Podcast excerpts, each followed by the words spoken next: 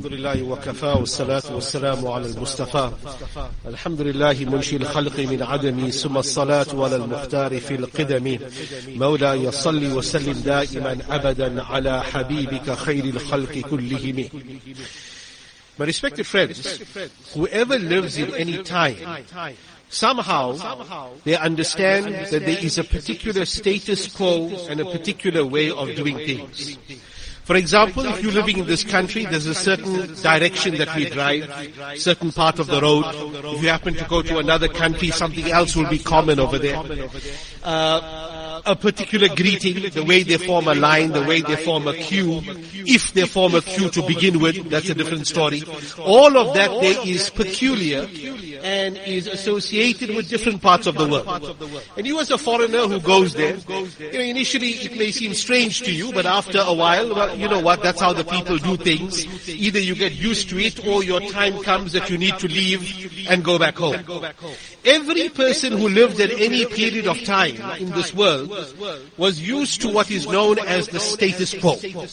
During the time of Nabi sallallahu alaihi wasallam, there was also something which was called the status quo. How people were treated in a particular way. How a man, how a woman, how a prisoner, how a child, be that child male or female, was treated. All of that had now, by the time of Rasulullah sallallahu alaihi wasallam, became what is known as a status quo that you hear, it seems normal, this is the way we do it. So when an Arab person in the time of ignorance of Jahiliyyah, if he had to take his daughter who was one or two years of age, dig a hole and put her inside and bury her alive, society would not say anything. Because that had become so normal to them that that is how it is supposed to be. That he is at liberty to either keep her alive or bury her alive and do away with her. It's up to him. So when a woman was mutallaqa or divorced, or her husband had passed on, if she had now become the property of her in-laws or her brother-in-laws in particular, former brother-in-laws, it would now become like a normal thing for them. That that's how exactly it's supposed to be done.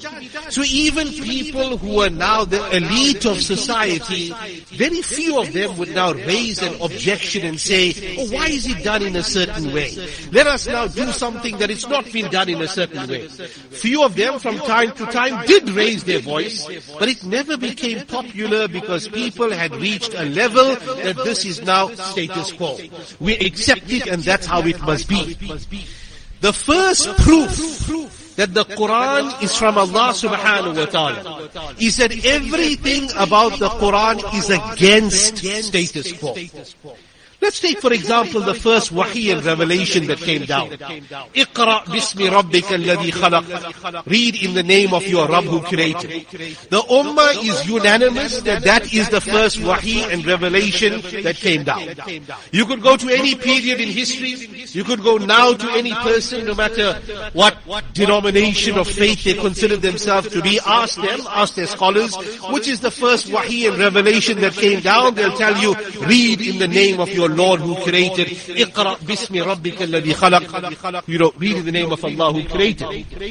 Now, if you look at that society, a Bedouin society, an unlettered, illiterate society, where it is assumed that only 17 people in Makkah knew how to read and write in the time of the Prophet sallallahu alaihi wasallam. Very few people knew. Omar radiallahu anh was one rare person. Khalid bin Walid was one rare person who knew how to read and write, but beyond them, the average person was an unlettered person.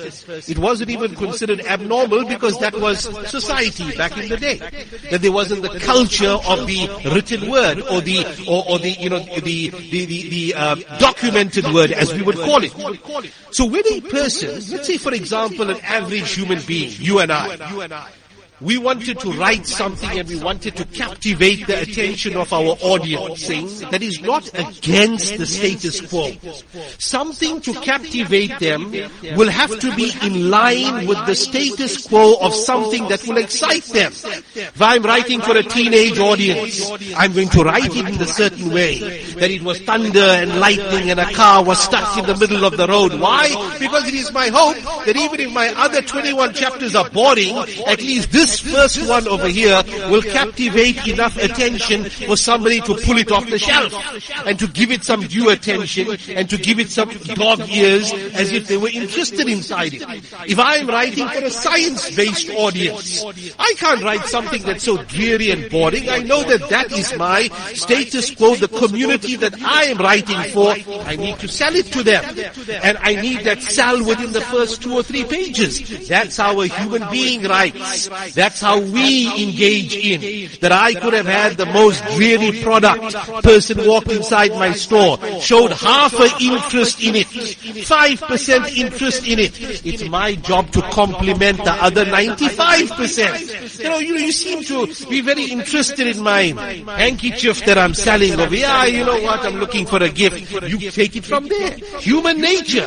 That now you detect this amount of interest and you build upon it. But Iqra, read in the name of your Allah who created, was against the status quo and the interest of everybody.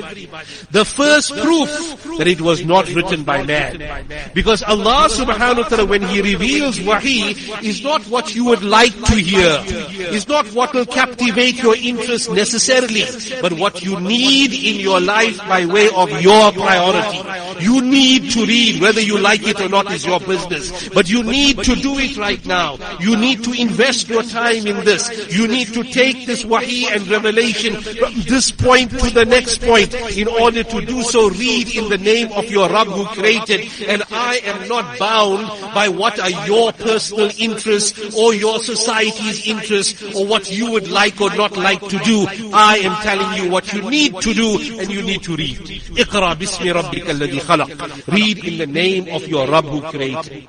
This was the major and probably the greatest investment that any ummah saw in education. Because Allah subhanahu wa ta'ala says, not necessarily iqra, read the Quran, but read in general. Read ma yanfa'ulak, whatever is beneficial for you. Use whatever is beneficial for you. But there's an important clause there. Iqra bismi rabbika. Read in the name of your Rabb who created. What's the wisdom of this clause? What is the wisdom? Bi ismi rabbika, in the name of your Rabb who created. You see, people, who created bombs and dropped bombs on the heads of people. Hiroshima and Nagasaki in recent times, so-called smart bombs, bunker bombs that kill people by the tens of thousands and leave cancers and lingering type of issues in that society where, where more innocent people die than actual perpetrators of any violence. Are they smart people or are they not smart people? Very intelligent people. The flyer of the plane, the manufacturer of the bomb, the person who designed it, the, the generals who are sitting behind the command desk, those nefarious politicians who are now making a plan 15, 20, 30, 40 years in advance. Are they silly people? They must be very smart people. But what's the difference between their knowledge and the knowledge which Allah subhanahu wa ta'ala says in Iqra? Is that their reading is without Bismi Rabbik, without the name of your Allah. Because Allah ta'ala says you want to read, fine.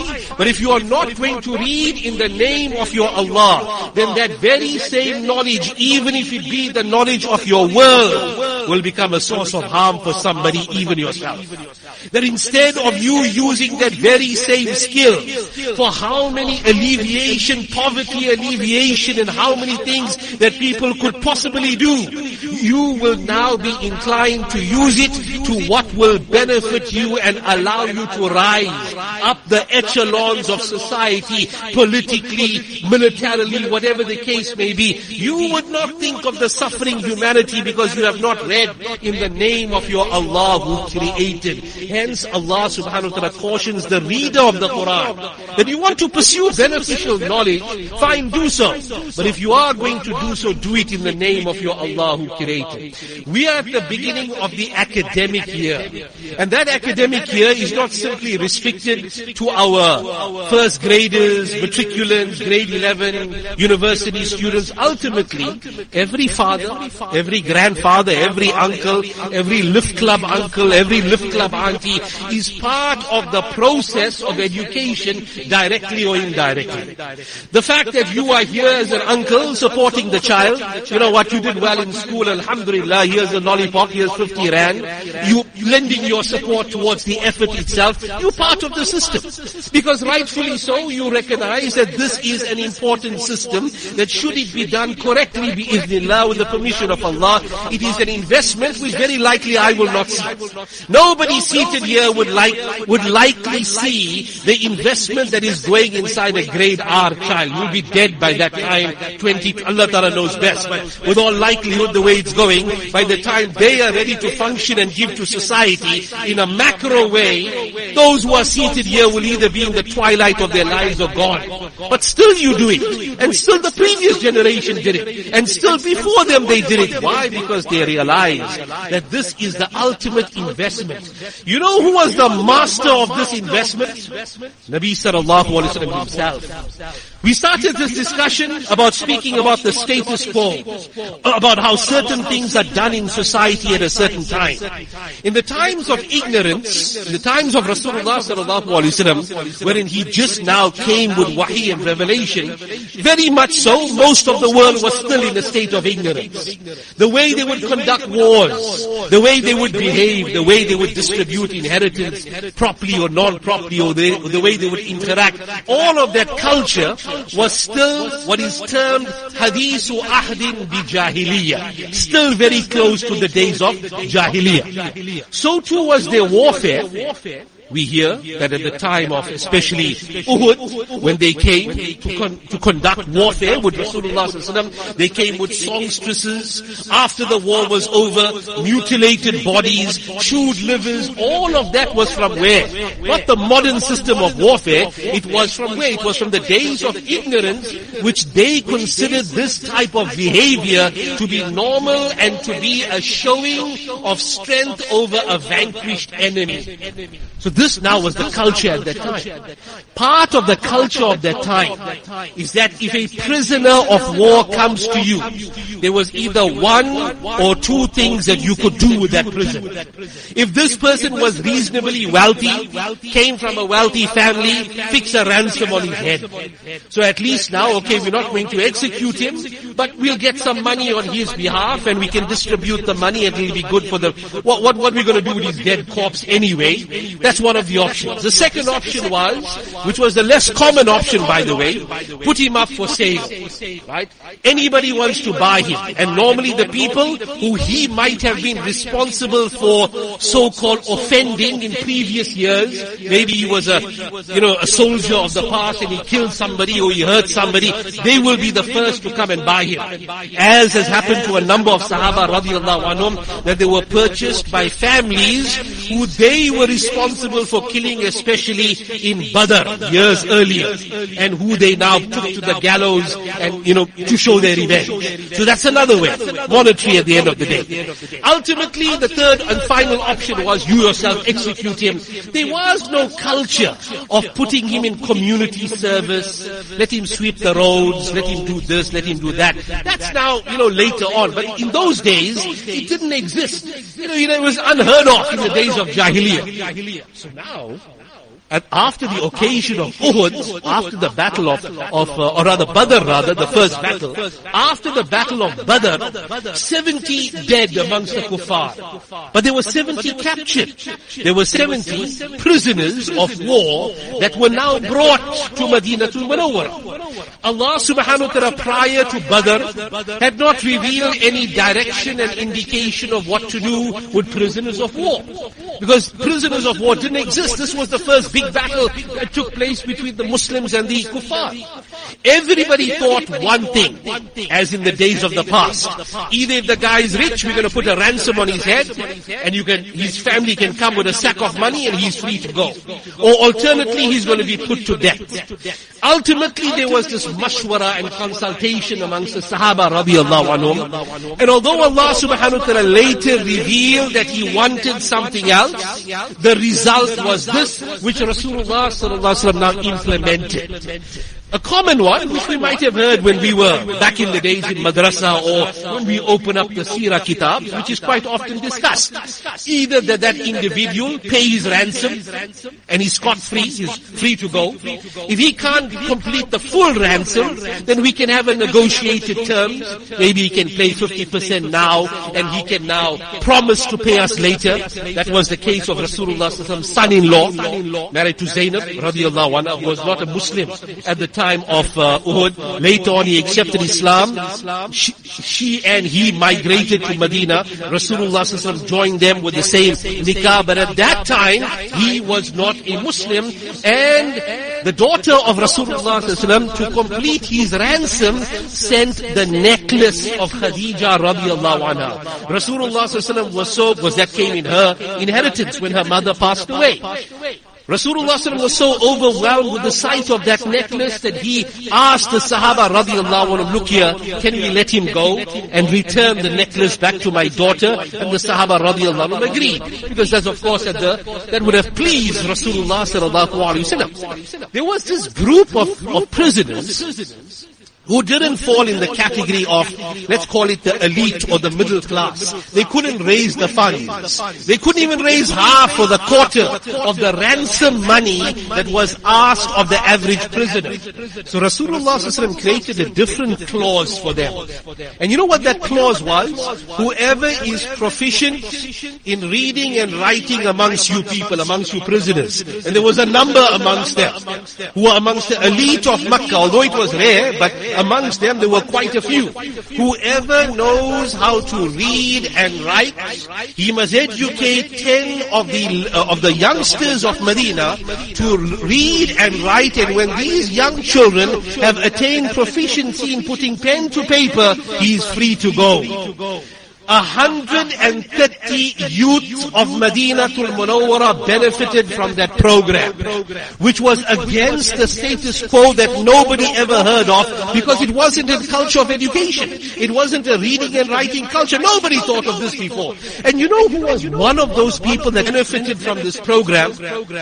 Zayd bin Thabit radiallahu anhu. There's the two famous Zayd, Zayd bin Harisa, Zayd bin Thabit. One was the adopted son of Rasulullah Zayd bin Harisa. The other one, the Ansari, Zayd bin Thabit, was young.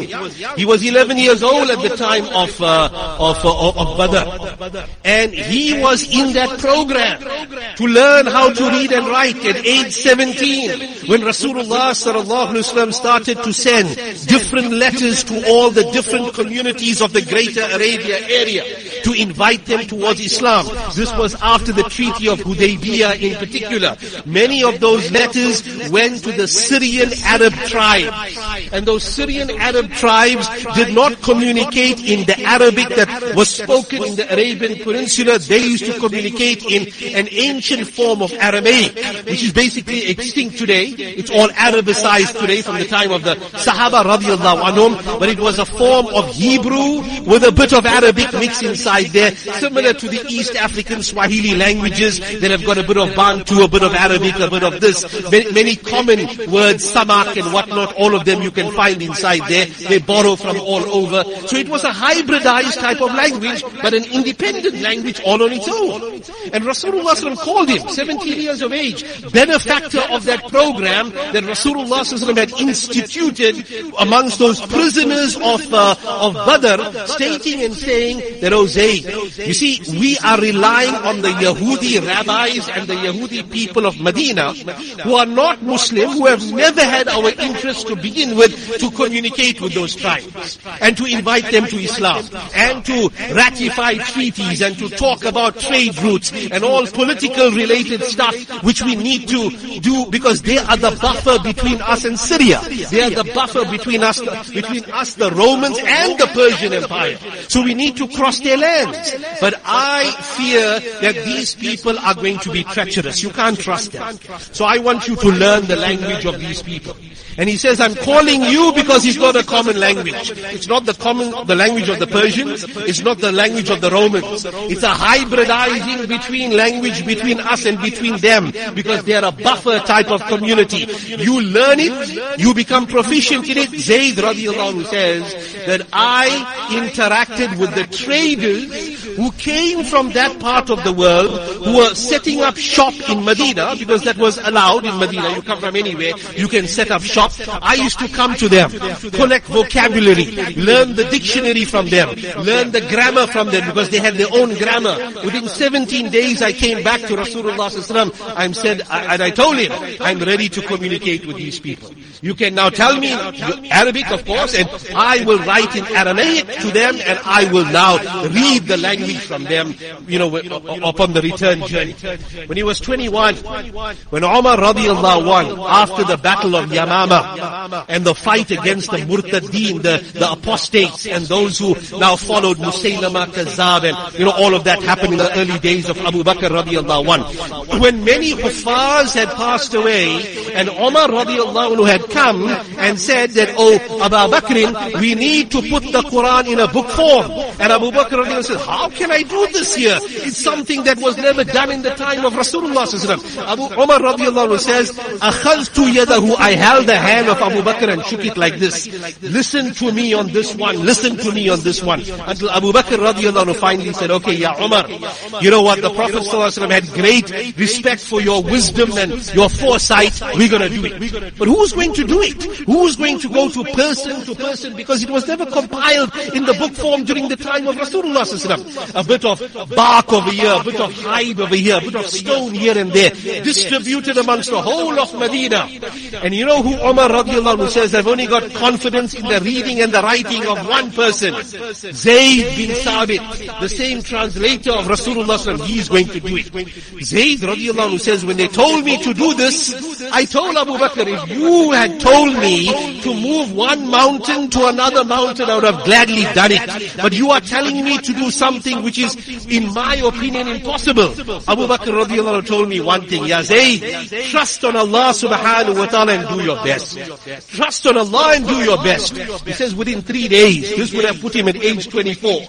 This would have put him at age 24. I had completed the compilation of the Quran. Abu Bakr radiallahu was already gone. He was deceased. And I presented it to Umar radiallahu one. Umar radiallahu on the mimbar held the Quran in its first time compiled, cover to cover. And he says, هذا حج, هذه حجتنا, هذه حجتنا. That this is our proof, this is our proof. The result of the foresight of Rasulullah at the time of Badr, Rasulullah is not there, Abu Bakr is not there. 70% of the Sahaba who participated in Badr are not there. But the investment that they made that the captive of Badr must teach the youngster reading and writing and beneficial education is being yielded by the Ummah and experienced by the Ummah today. That you pick up that Mus'haf from the Quran Kareem, thousands of Hufaz across the world pick up that copy, Zayd radiallahu anhu. Have a good mention for him, the scholar, the scribe who benefited from that. The foresight of this Ummah when it came to education, but at the same time, my respected fr- friends, beneficial education. We know that the education that is out there, that is branded as secular and academic, is fraught with different type of issues and concerns. It's not going to take, and it cannot take any miracle or any overnight issue to change it in a way that how it was at the time of the glory days of Islam, wherein it should be. But at least every parent, every teacher, every ustad, every person should be aware and be involved that okay, this is the education that my child is bringing home. I will take an interest in it. And if I find anything that is contrary towards my deen, and it is forced upon them because that's the system that everybody is now living in unfortunately, it's not going to get any better. You living here, it's going to get even worse for that matter. You be proactive as an alim, as a teacher, as a parent, that you know what, this 99% here is beneficial. This issue here is against the culture of our deen when it comes to whether it may be Darwinism, whether it may be, you know, the, with the, all those freedoms. You be proactive. That you know what, son, daughter, granddaughter, this is something that we don't believe in. It may be there inside the textbook was this is what they're giving you. You in the public system at the end of the day, what you're gonna do? You are there. But listen here, this is against our values and we ask Allah subhanahu wa ta'ala to protect us from all issues that are out there. But where that education is beneficial, don't shy away from it. Invest in it. And ultimately, if you can't invest, if you're not part of it because your kid has graduated, take an interest in it. Those who are taking, those who are putting their best foot forward in it, take an interest in it and support them with your du'as, with your moral support. You know what? The fact that you are engaged in, alhamdulillah, you are making a great investment inside our community. Wa alhamdulillah.